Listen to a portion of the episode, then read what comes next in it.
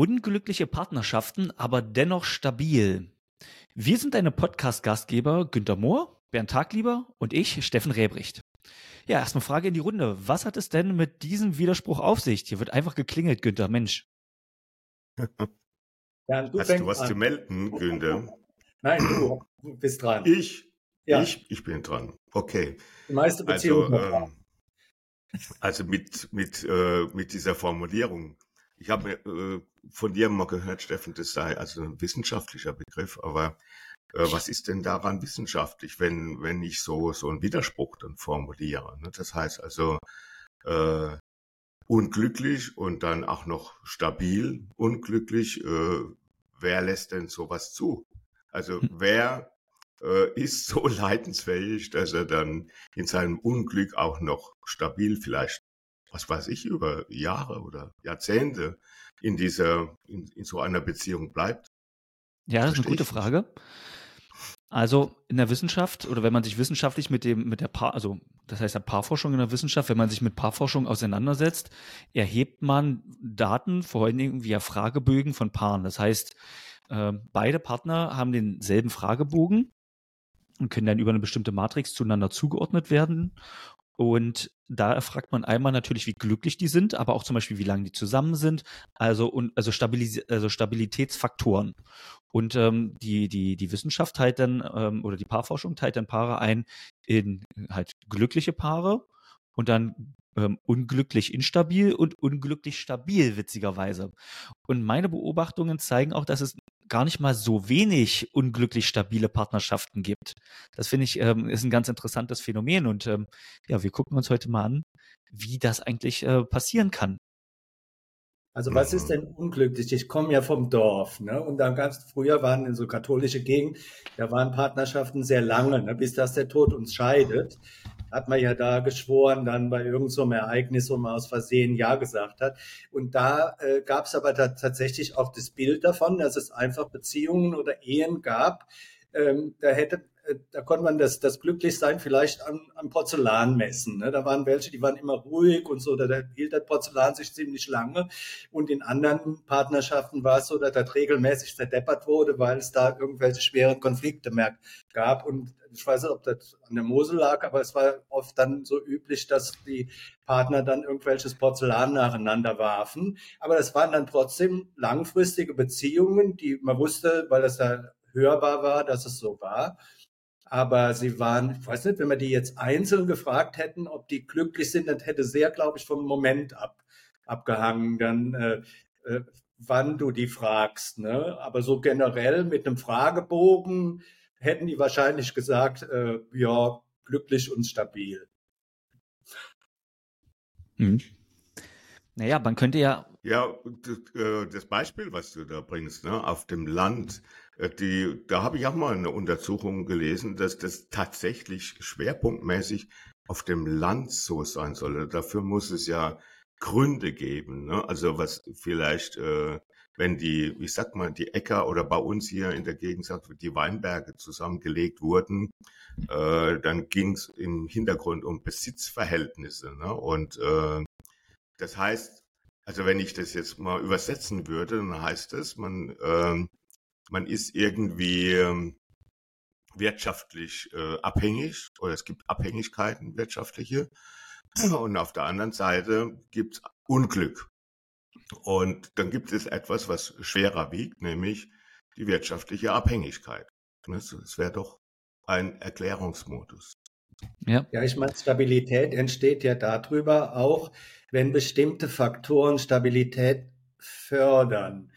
Und ich denke, das äh, gibt ja, du hast ja auch schon mal angedeutet gerade, Bernd, es gibt, äh, wir, wir denken ja heute, Gott sei Dank, oft so in so psychologischen Kategorien, also komme ich mit dem anderen Partner zurecht, wie finde ich den denn, ist der denn kooperativ oder äh, passen wir, sind wir beide kompatibel und so. Und ich denke, dass es lange Zeit äh, durchaus auch die materiellen Gründe gab oder auch soziologische Gründe, warum Partner zusammen waren. Und dass die natürlich dann auch so eine Dominanz hatten und dann konnten die Leute auch ein Stück an Unbehagen, sage ich jetzt mal, vor dem Unglück in Beziehungen gut aushalten. Ich glaube, das ist heute, was man ja an der Scheidungsrate sehen kann, heute nicht mehr stimmt. Heute halten die Leute weniger aus in Beziehungen. Also was du mhm. meinst, also um von, von der abstrakten Ebene auf was ganz Konkretes zu kommen, sprich, dass es stigmatisiert war, damals sich scheiden zu lassen. Meinst du sowas, Günther? Ja, das hat sicherlich dazu beigetragen, aber ich glaube nicht mal die Stigmatisierung. Die, die Leute haben auch selber so gedacht, also da war ja so in einer katholischen Gegend, da, da ist man ja nicht nur mit seinem Partner, sondern auch mit Gott verheiratet, wenn man das dann in der Kirche verspricht. Also hat er noch einen dritten äh, mit äh, hätte ich jetzt fast gesagt, im Haus oder noch in einzelnen Räumen äh, Oder im Bett vielleicht. Bei, dich dann trennst, das ist jetzt nicht eine Stig diese Stigmatisierung von außen, sondern du hast dich selber auch daran gebunden, sehr viel stärker. Mm. Naja, ja, ich was ja nicht schon, dass, dass die, Entschuldigung, Steffen, mach du. Ja, was ja nicht der, der These äh, der Stigmatisierung widerspricht, selbst, also selbst wenn du dich bindest. Also, also wenn, wenn du es versprichst, also es ist ja trotzdem das Schlimmste für dich, dich scheiden zu lassen. Und dann, was denken dann noch die anderen darüber? Also das ist ja, geht ja Hand in Hand. Also wir können jetzt natürlich an diesem Thema Ehe und Werte und äh, äh katholisch und Land und so weiter weitermachen. Aber wir haben ja, ich sag mal, mittlerweile vielleicht auch ein jüngeres Publikum, hoffe ich jedenfalls. Und die, äh, die sind oft gar nicht verheiratet, aber trotzdem gibt es natürlich dieses Phänomen, dass einer oder beide äh, in dieser Beziehung unglücklich sind und äh, trotzdem äh, sehr stabile Verhältnisse, also stabil in, im Fragezeichen, was bedeutet denn eigentlich stabil? Ne? So kann man ja überlegen, was ist denn stabil? Sind es drei Jahre, fünf Jahre, zehn Jahre, 25? Ist, äh, was, was bedeutet denn da stabil? Mhm. Also ich persönlich würde es so definieren, habe jetzt natürlich gerade, also nicht die, die, eine wissenschaftliche Definition im Kopf, wenn ein Problem dauerhaft, also ein, mhm. ein unglücklich machendes Thema dauerhaft bestehen bleibt, also und, und die, also trotz Bestehenbleiben des Problems die Beziehung weitergeht. Und da ja, würde ich sagen, äh, sind wir beim, bei einem, also da, das geht für mich ab einem Jahr los. Also wenn ein Problem irgendwie ein Jahr bestehen bleibt mhm. und es geht trotzdem weiter, das wäre für mich unglücklich stabil. Ja, aber ob ein, was ein Problem ist, ist eine, eine Bedeutungszuschreibung systemisch gesehen. Ich habe mich ja die letzte Zeit sehr mit dem Thema Narzissmus beschäftigt. Da ist ja das Spannende dran, dass das Problem und das Leiden nicht bei dem entsteht, der dieses, der das eigentlich verursacht, der Narzisst, sondern bei dem anderen, bei dem anderen Partner. Also insofern, wie, da habe ich mich auch damit beschäftigt, wie bleiben solche Leute dann eigentlich zusammen? Die bleiben deshalb zusammen, weil sie diese Form von Beziehung in sich selber auch aus ihrer Lebenserfahrung, Kindheitserfahrung sowas tragen. Die bleiben unglücklich mit einem Narzissten in einer Beziehung, leiden die ganze Zeit darunter, weil vielleicht schon die Eltern ähnliche Muster hatten. Also ich glaube, dass, dass wir, äh, ich habe darüber gelernt, dass die Beziehungen, in den Partnerschaftsbeziehungen, die wir leben, dass sie sehr, sehr viel mehr parallel sind zu dem, was wir an Elternbeziehungen hatten. Entweder modellhaft ähnlich oder auch kompensatorisch. Du hast Glück, wenn du einen Partner erwischst, der eher nicht die schwierigen Seiten deiner Elternbeziehung oder sowas äh, repräsentiert, aber dann machen viele Leute nicht und dann bleiben die trotzdem zusammen, weil sie es von klein auf schon so gewöhnt sind. Ne? Und dann hältst ja. du ziemlich lange sowas aus. Ja. Günther, du ja. sprichst ja dieses Thema, ich nenne es jetzt mal Gewohnheit an. Ne? Das ist ja eine Beziehungsgewohnheit, die wir, die wir etablieren, weil wir es übernehmen, weil wir es nicht, auch nicht anders kennen. Und ich kann da auch aus meiner eigenen Erfahrung, also dem beipflichten, dass das meiner Meinung nach auch einer der stärksten Faktoren ist, warum es unglücklich stabile Beziehungen gibt. Ich erinnere mich noch, ähm, ich habe ähm, ruhige Beziehungen, also wo jetzt wenig gestritten wurde, die, die relativ harmonisch waren, den habe ich damals misstraut, weil ich dachte, nee, in einer Anführungszeichen richtigen Beziehung, da muss es doch auch mal krachen und da muss man sich doch mal ein bisschen, bisschen aneinander reiben. Dann ist was für mich eine richtige Beziehung, ne? Und erst als ich das hinterfragt habe, ging es dann so in Sachen, also bin ich wesentlich friedfertiger geworden, weil ich diesen Faktor total abgewertet habe, Friedfertigkeit aus der, aus meiner Erfahrung, also aus, aus den Kindertagen heraus. Wenn mhm. meine Eltern also hochstrittig waren, ähm, also kann ich da ähm, ja. mit, ähm, das bestätigen. Schönes Beispiel, äh, Steffen, für das Thema Gewohnheit. Also nicht jede Gewohnheit äh, muss angenehm sein. Ne? Also es gibt äh, Gewohnheiten äh, haben, haben aus meiner Sicht einen absolut stabilisierenden Aspekt oder Faktor. Das heißt also, dort kenne ich mich aus. Dort läuft es so, wie ich, wie ich es gewohnt bin. Und diese Gewohnheit gibt äh, Sicherheit, gibt Orientierung. Und wenn dann, wie bei in deinem Fall, äh, nicht genug Streit da drin ist, also du hast ja wahrscheinlich dann äh, Eltern erlebt, die äh, häufiger Tumultspiele gespielt haben, also so richtig ab und zu mal gefetzt und dann sich wieder schön versöhnt. Ja? Äh, dann, wenn du sowas gewohnt bist, dann fehlt dir eine Gewohnheit, ein Stabilisierungsfaktor und irritiert dich. Ja? Aber mhm. zum Glück hast du ja eine andere Variante kennengelernt. Ja, auf ja, jeden Fall. Ist so transaktionsanalytisch jetzt, was du schon ansprichst, dann würde ich gerne noch eins draufsetzen, Bernd. Ähm, Gewohnheiten sind für mich transaktionsanalytisch gesprochen tatsächlich Wiederholungen oder ähm, in irgendeiner Weise die, die Struktur findet sich wieder der inneren Familie, die wir in uns haben.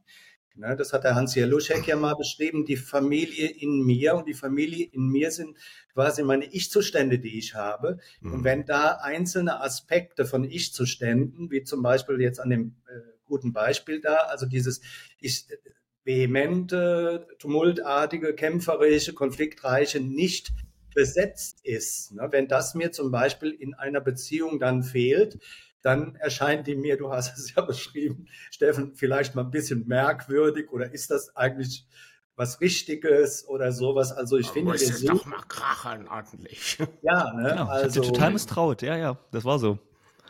Ist ja das die Intensität, die sich in der Sexualität, in Partnerschaftsbeziehungen zeigt, die zeigt sich ja in manchen Beziehungen auch in anderen Arten von Auseinandersetzungen oder miteinander. Das heißt, diese konfliktären Seiten haben natürlich auch eine hohe Parallelität zu dem, wie, wie intensiv man überhaupt miteinander ist. Das finde ich sehr spannend. Aber nochmal zurück zu meinem Grundgedanken. Ich glaube schon, oder je älter ich werde, desto mehr denke ich weniger in so klassischen systemischen Konzepten. Das heißt, dass du äh, quasi durch dein aktuelles Umfeld beeinflusst bist, sondern ich äh, denke wieder mehr, dass auch dieser biografische Kontext, also das biografische System, was wir kennengelernt haben, dass das sehr stark das beeinflusst, wie wir auf Dinge reagieren oder wie wir äh, ja äh, Dinge empfinden oder wie glücklich wir mit Dingen sind. Naja, also. Wie alt musst du noch werden, wenn, Günther, um da die, die absolute Wahrheit zu finden? Nochmal so reingefragt. Ja, die habe ich ja schon ein paar Jahre, die absolute Wahrheit. Ach so, okay. ja. Bernd, du wolltest was sagen. Ja, äh, jetzt habe ich fast den Faden verloren. Also mir, mir geht's äh, um diese Fragestellung, äh, immer noch um, um Gewohnheiten. Also man kann ja mal äh, hinschauen äh, zu dem Thema Gewalt äh, in der Beziehung. Ne? Also Gewalt in der Ehe oder Gewalt in nicht ehelichen Beziehungen ist egal. Und äh, die Bevölkerung und im Fernsehen und so weiter wird, werden solche Sachen bestaunt im Sinne von, wieso hält sind ja oft dann Frauen, wieso hält sie das so lange und äh, manchmal sogar vielleicht lebenslang aus. Und dann kommt noch die Fragestellung, ähm, ist denn das, die hat der Günther, glaube ich, mal vorhin gestellt, ist denn das äh, glücklich, also im Sinne von, sind dann beide, ist nur einer glücklich und einer unglücklich? Ich denke, einer ist vielleicht zufrieden ja, mit der Art und Weise, mit der Beziehung und der andere ist gelegentlich kreuzunglücklich.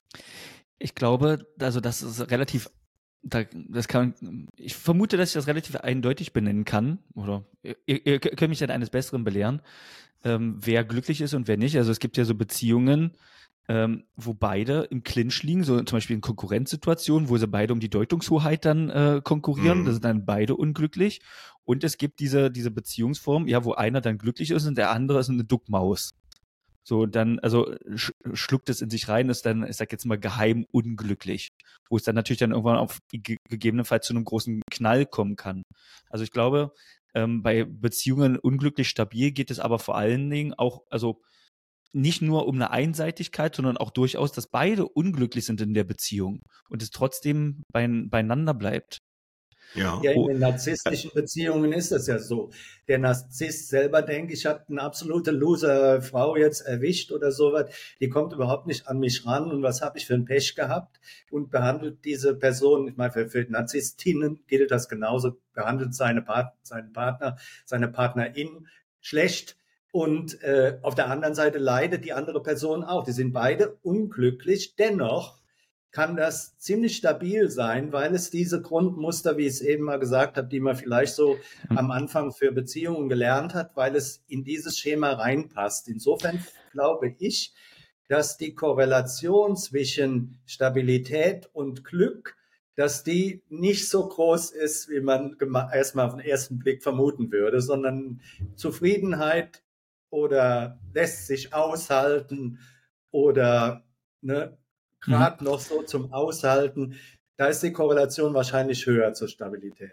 Also ja. das, was es, glaube ich, sehr häufig gibt, ist, dass äh, Beziehungen, dass eine, ein Teil in, in der Beziehung ständig am Rumnörgeln ist, Nörgel, Nörgel, Nörgel und äh, unzufrieden und, äh, und die andere Person, wie du sagst, vielleicht etwas duckmäuserischer oder unzufrieden, also äh, mit der Faust in der Tasche, ne? so könnte man das formulieren, diese Beziehung aushält. Aber dafür muss es ja immer Gründe geben. Das heißt also, es braucht aus unserer Perspektive, aus der psychologischen Perspektive zumindest Gründe, äh, warum bleibt es stabil? Und wenn, wenn man äh, transaktionsanalytisch oder systemisch drauf schaut, ich sehe da gar keinen großen Unterschied. Also äh, auch ein paar Beziehung ist sozusagen hat ein System und ein Umfeld, in dem alles stattfindet. Und aus der äh, psychologischen Ecke äh, könnte man sagen, naja, äh, ist, äh, ist eine symbiotische Beziehung. Ne? Das heißt also, äh, die haben sich, äh, da gibt's jemand, der eher viel, viel Verantwortung übernimmt und meint, er, er wüsste, wie das Leben geht und wo, wohin die Reise geht. Und der andere Teil hat die Idee, äh, ich brauche jemand, ja, der äh, so ist wie mein Partner und der mir sagt, wie das im Leben stattfindet. Und äh, wenn man sich diese symbiotischen Beziehungen, die ja tatsächlich oft lebenslang halten, ja, äh, fragt, dann gibt es eigentlich auf beiden Seiten ein gewisses Maß an an Unzufriedenheit, Unglück, unglücklich sein. Das haben wir ja auch noch nicht wirklich äh, definiert, wo, wo sozusagen ja. die Grenze zwischen unzufrieden und unglücklich ist. Ja. Das sind ähm, überhaupt so relativistische Begriffe.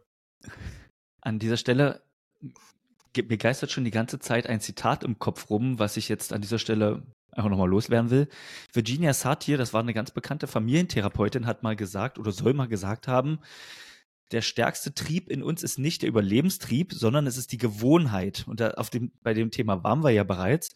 Und mhm. ähm, Günther, du hattest es, glaube ich, als erster angesprochen, ne? diese innere Familie oder, oder das innere Familienbild, was wir haben. Also wie ist man eigentlich, also wie sollte eigentlich eine Beziehung aussehen, dieses konstruierte Bild, um mal diesen systemischen Aspekt reinzubringen, ähm, dass die, dass der oder dass wir uns unsere Partner suchen, ähm, nach, dieser, nach dieser Konstruktion und wollen, dass dieses aufrechterhalten wird. Und ich bin ja, mache ja relativ viel Beziehungscoaching. Und äh, was ich dann immer frage, also wenn ich, wenn ich so einen, einen unglücklich stabilen da habe, oder unglücklich stabil, ist egal, dann frage ich, naja, aber wenn du, also ich habe verstanden, du bist unglücklich. Und ähm, wie sieht's denn aus mit deiner Vertrautheit zu diesem Thema? Und dann sagen sie, ja, also vertraut ist das.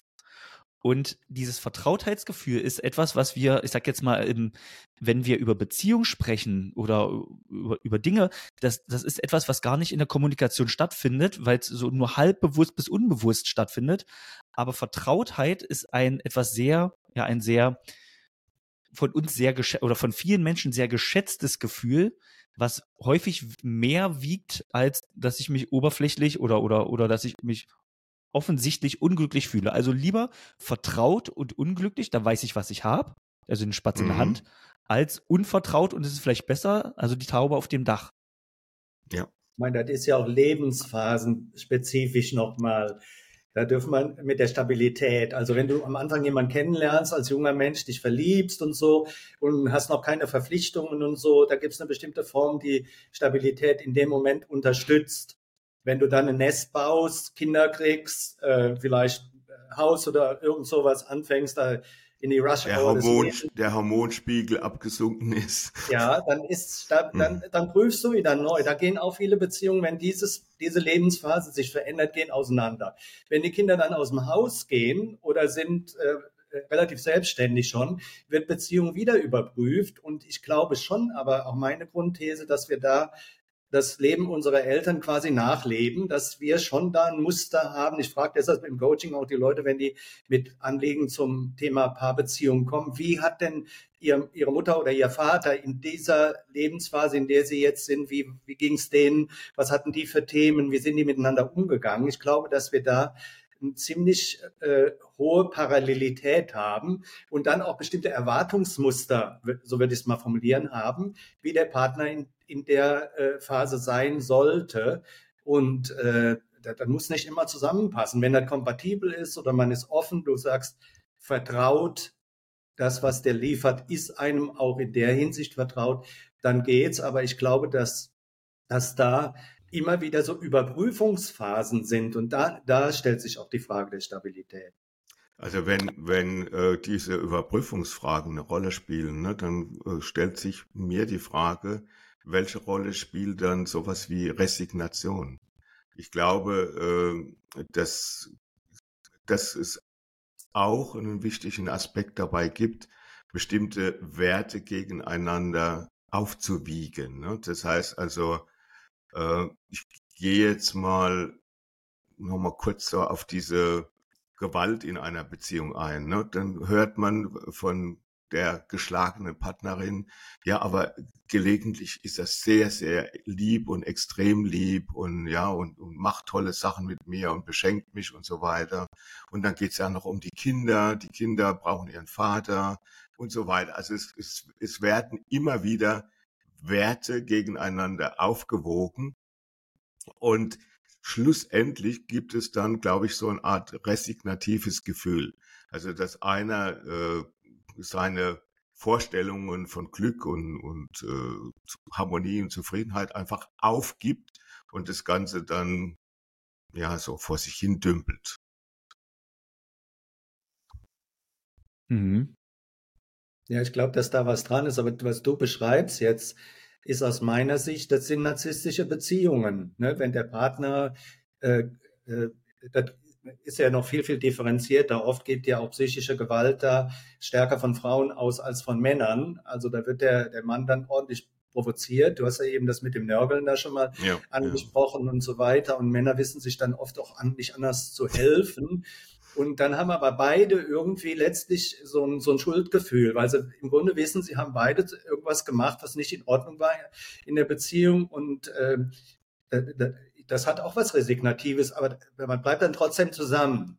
Ne? Oder man, wenn, wenn gerade sowas eskaliert ist, das ist ja dann oft so, wenn es darum geht, also Gewalt in der Beziehung anzuzeigen, dass Frauen dann eher die Anzeige wieder zurückziehen oder so, ne? wenn das sich wieder, wieder anders ein, einpendelt. Aber das ist typisch für so narzisstische Beziehungen, wo auch so ein Stück, ähm, wie, wie soll man sagen, irgendwie, wo, wo auch die Emotion verschwimmt. Ne, das heißt also, du kriegst äh, irgendwie der eine hat Wut und, und der, äh, der andere lädt die Wut auf. Also in der Psychologie wird man sagen, so projektive Identifikation, also wo wirklich ein Funke von Emotionen überspringt. Und dann vermischen sich Beziehungen. Keiner weiß nachher mehr richtig, wer für was steht und an was auch schuld ist oder verantwortlich. Und äh, dann wissen auch Leute nicht mehr ein und aus. Und im Zweifelsfall, glaube ich, bleiben die dann oft auch zusammen, weil sie denken, also so wie ich jetzt hier drauf bin, finde ich ja sowieso keinen mehr. Hm. Ich glaube, dass das, was du beschreibst mit Vermischung der Gefühle, kann man, glaube ich, sehr gut bei diesem, bei dieser Tumultdynamik äh, sehen und beschreiben. Genau. Ne? Das heißt also, auf der einen Seite äh, gibt es dann mächtig Zoff, vielleicht sogar auch Schläge oder so irgendwas. Und auf der anderen Seite gibt es dann die tolle und schöne Versöhnung. Ja, da hätten wir auch wieder die Verbindung äh, zum Familienbild. Das sind ja meistens Menschen, die so eine Familienhistorie äh, erlebt haben. Und dann tatsächlich dieses, diese, dieser Wechsel ne, so zwischen äh, Streit und dann äh, die, diese tolle und schöne Seite der Versöhnung, ja, und wieder zusammenkuscheln, äh, genau letztendlich die gewohnte Stabilität äh, über Jahre hin, hinweg dann herstellt. Mhm. Jetzt haben wir ja eine ganze Menge analysiert, wie eine unglücklich stabile Beziehung zustande kommen kann und welche Dynamiken es auch darin gibt. Jetzt würde mich nochmal interessieren, auch vielleicht, ich kann mir auch vorstellen, dass es unsere Zuhörerinnen und Zuhörer interessiert, ähm, was, wenn angenommen, ich bin jetzt in so einer Beziehung, was kann ich eigentlich jetzt konkret machen? Äh, also, ja. Das, das ist eine, äh, natürlich eine sehr, sehr, sehr weit gefasste und allgemeine Frage. Und weil wir natürlich bei so einer Fragestellung keine Idee haben dazu, wie die konkreten äh, Umstände sind. Also ja. mir fällt jetzt zum Beispiel als allererstes ein, jemand hat so einen Glaubenssatz, äh, werde nicht glücklich.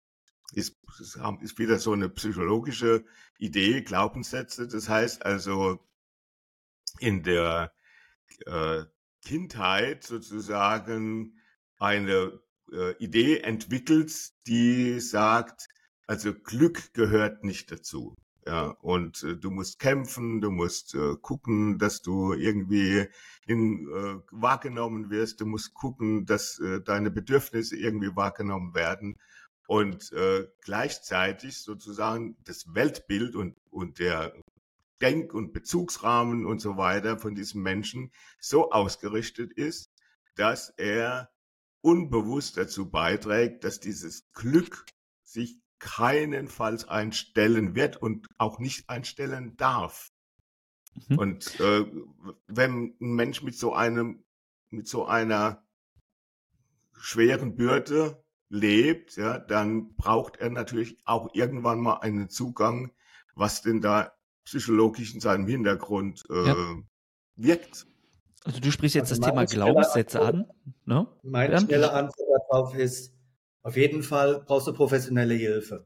Ja. Wenn du so verunsichert bist und nicht mehr weißt, wo, wo rechts und links ist in der Beziehung, also dann brauchst du entweder ein sehr persönliches Coaching äh, oder du, du, du brauchst Therapie, also brauchst einen Profi, der da drauf schaut. Dann kann man dann diese Sachen auch mal ermitteln. Hast du selber jetzt irgendwie so ein äh, Glaubenssatzprogramm, äh, was, was dich daran hindert, was du da mit dir rumträgst? Oder äh, sind es wirklich, äh, ist es wirklich äh, äh, nicht mehr aushaltbar? Und ich, da, da würde ich gerne noch ein bisschen was ergänzen. Ich glaube, wir haben manchmal auch in der, gerade in unserer Zunft so Trainer und Psychos so ein äh, Denken von wen, äh, nichts ist unmöglich und äh, man, man soll dranbleiben, wir schaffen alles und so weiter. Hier finde ich ganz wichtig, dass man auch ehrlich mal mit Scheitern umgehen muss und auch diese Option des Aufgebens. Ne, manche Menschen machen sich dadurch fertig, dass sie ganz lange in sowas noch drin sind, was sie hätten viel früher aufgeben müssen. Ne, Finde ich richtig ja gut, ja. Nächstes Mal auch nochmal sein, wenn wir über Arbeit reden, da ist das ja ganz parallel. Menschen bleiben manchmal, dass diese Vertrautheit, Gewohnheit in Beziehungen drin, wo der Außenstehende sagt, Mensch, äh, das tut dir doch überhaupt nicht gut, äh, auch objektiv betrachtet, äh, euch beiden vielleicht nicht, äh, macht mal einen ja. Strich drunter oder was ganz anderes. Wir haben ja jetzt bis jetzt, äh, also das sind ja schon zwei relativ große Interventionen, die wir besprochen haben. Also einmal das Scheitern in Kauf nehmen, beziehungsweise also äh, sich in, in Coaching-Therapie begeben, um seine eigenen Glaubenssätze zu hinterfragen. Was ich zum Beispiel auch noch hilfreich find, finde, wenn man jemand sagt, Mensch, ja, ich bin unglücklich, ist jetzt aber nicht ultra schlimm, aber sich erstmal dessen bewusst zu werden, welche, also aus welchen Gründen bleibe ich denn eigentlich in der Beziehung? Also das haben wir ja auch gerade angesprochen, mal ein bisschen in die Selbstreflexion zu gehen und zu schauen, okay, welche Vorteile bringt es mir denn gerade? Also ist das nur das Vertraute oder welche anderen Vorteile bringt es mir gerade? Und die mal gegen das Unglück abzuwiegen. Mensch, also kann es sich vielleicht lohnen, vielleicht doch noch eine Veränderung zu machen ähm, oder auch das einfach mal anzusprechen. Viele Paare sind ja auch also unglücklich, ohne haben es überhaupt, also ohne das überhaupt mal zu formulieren. Nur mal zum Partner sagen, Mensch, weißt du was? Ich bin unglücklich in meiner Beziehung. Ich weiß zwar noch nicht, was wir damit machen sollen, aber es ist so. Da ist ja äh, dieses, äh, dieses ganz spannende Thema drin, festhalten oder loslassen. Ja, also könnte es jetzt äh, irgendwie buddhistisch mal anschauen, aber man kann es auch, ich sage mal ganz alltagsperspektivisch äh, äh anschauen. Wie ist denn, wie ist denn deine Haltung zum Festhalten und Loslassen? Mhm. Und ich finde es immer spannend, sagen wir, wenn ich äh, ein, ein System irgendwie verändern will, muss es nicht das Zentrum des Problems sein oder es kann auch, es können auch bestimmte andere Aspekte sein. Was könnte ich denn in dieser in meiner, in meinem Alltag, was könnte ich alles loslassen und sich mit dem Thema loslassen mal intensiver beschäftigen. Und wenn ich Dinge loslasse, ändert sich auch wieder die Perspektive. Und wenn ja. sich die Perspektive ändert, dann kommen neue Aspekte ins Blickfeld äh, und neue Entscheidungsmöglichkeiten. Ich bin ja noch ein Freund davon, also ähm, Buddhismus schön und gut, aber ich bin ja ein Freund der ähm, nicht nur der Dualität, sondern der Multivalität oder keine Ahnung, wie das heißt es geht ja auch noch das Thema nicht nur entweder festhalten oder loslassen, sondern das, die Möglichkeit auch zu verändern. Also ähm, im Agieren sagt man, gehe, mache, mache Baby Steps, also kleine Schritte und mal zu schauen, welche kleinen Veränderungen kann ich denn eigentlich anstoßen, ohne dass mir das ganze Konstrukt Beziehung sofort auseinanderfällt. Bei bestimmten Punkten kann es natürlich total Sinn ergeben, ne, wenn, wenn man geschlagen wird, äh, die Beziehung ähm, einfach zu verlassen. Aber vielleicht reichen ja auch, auch Veränderungen innerhalb der Beziehung aus, weil eine Beziehung ist ja auch, ist ja auch schön, dass das stabil ist. Ich habe neulich ja, einen interessanten Fall, interessanten Fall dazu gehört. Also ein länger oder schon älter miteinander zusammen seiendes Ehepaar und so weiter, die äh, vertraut und so schön zusammenleben und der Mann äh, lernt eine Freundin kennen. Also Seitensprung. Die Frau, die weiß das. Und wenn die unter Stress kommen, dann äh, hat der Mann gesagt, so jetzt gehe ich äh, zu meiner Freundin. Und dann sagt die Frau, ja, tu das, das tut dir gut. ja, ja. ja. ja also, schön. Ich habe auch, ich habe auch aus meinem ähm, erweiterten Bekanntenkreis äh, ein interessantes Phänomen kennengelernt. Also die Frau hat mitbekommen, dass sich da was anbahnt oder was zustande gekommen ist und hat dann die weibliche Person sozusagen in die Familie geholt. Und also nah, nah, nah an sich und nah an in die Familie. Und damit wurde die Beziehung immer unmöglicher. Und sie hat es häufig hinbekommen, dass sie damit sozusagen dieses, äh, die Beziehungsgefüge zerstören konnte bis irgendwann es mal nicht geklappt hat und dann tatsächlich äh, die Trennung erfolgt. Naja, auch eine also spannende ich Strategie.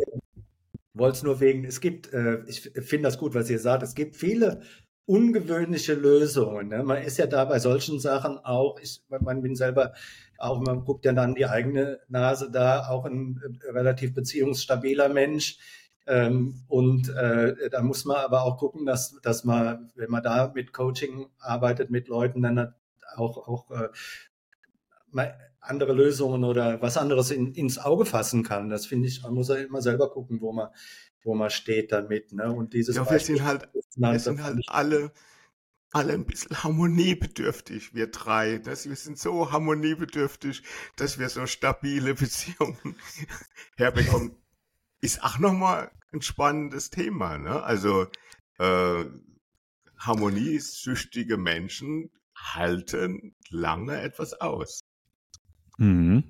Das würde ich für mich nicht sagen. Ich bin schon äh, konfliktträchtig, Streit äh, weiche ich nicht aus, aber ich, äh, ich komme, also ähm, ich würde, wenn, wenn du mich so fragst, würde ich sagen, ich habe gern Harmonie und so würde ich mich selber als harmoniesüchtig verdächtigen. Aber wenn man Leute um mich herum fragt, äh, attestieren die mir das komischerweise gar nicht. Ne? Also. Ja, meine Partnerin würde auch, glaube ich, eher sagen, so, äh, mit wem habt, wen kennt ihr da, würde die, glaube ich, fragen. ja, es war jetzt ein bisschen provokativ von mir. Ne? Also ich glaube, ich glaube schon, dass, äh, aber dass das ein Phänomen ist, dass äh, Menschen, ich sag mal, jede kleine Störung innerhalb, also ein bisschen Streit oder Konflikt oder, oder Unstimmigkeiten schon nicht aushalten und deshalb im Grunde genommen äh, über alles Mögliche hinweggehen und hinwegsehen, vielleicht manchmal äh, wirklich die Faust in der Tasche haben, ja, so und vielleicht auch irgendwas noch tun, was dann äh, dem anderen auch nicht ganz so angenehm ist, aber es bleibt äh, stabil. Ja, ich glaube, man braucht so eine Eskalationsbremse, so wie die Schuldenbremse in der Politik. Also das habe ich, glaube ich, so eine Eskalationsbremse, dass ich sage, wenn es einen bestimmten Grad von Streit oder Konfliktträchtigkeit hat, dann, dann reizt sich nicht noch höher. Dann eskaliere ich nicht noch mehr. Dann schaffe ich es irgendwie zu sagen, hey, Moment mal, hier gibt es noch andere Werte, als jetzt äh, irgendwie Recht zu haben, sich durchzusetzen oder sonst irgendwas.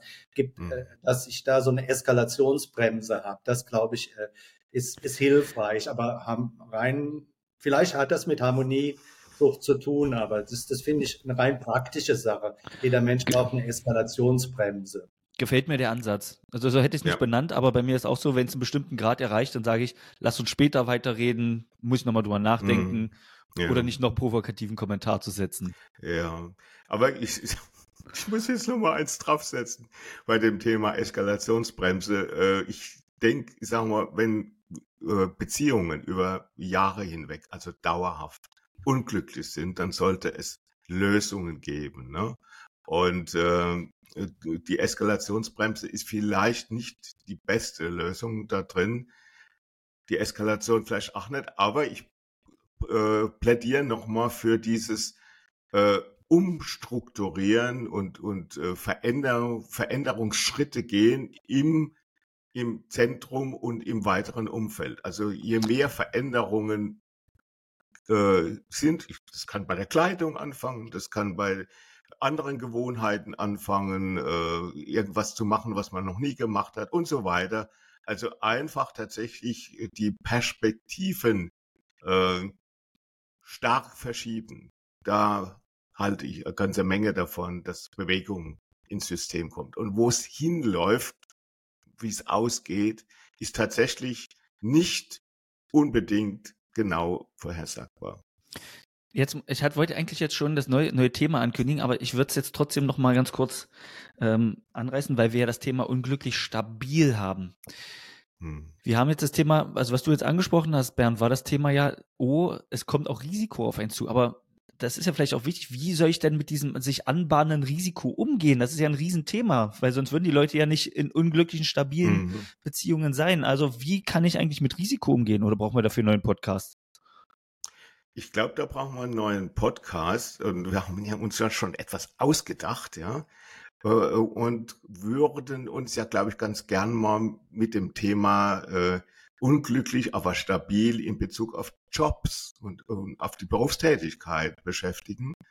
Und äh, das fände ich auch spannend, tatsächlich an der Stelle das nochmal weiter zu vertiefen, warum Menschen über Jahrzehnte manchmal in einem Job drin hängen, kreuzunglücklich sind, aber ja, das Risiko scheuen oder sonst irgendwelche Aspekte sie dort halten, wo sie unglücklich gebunden sind.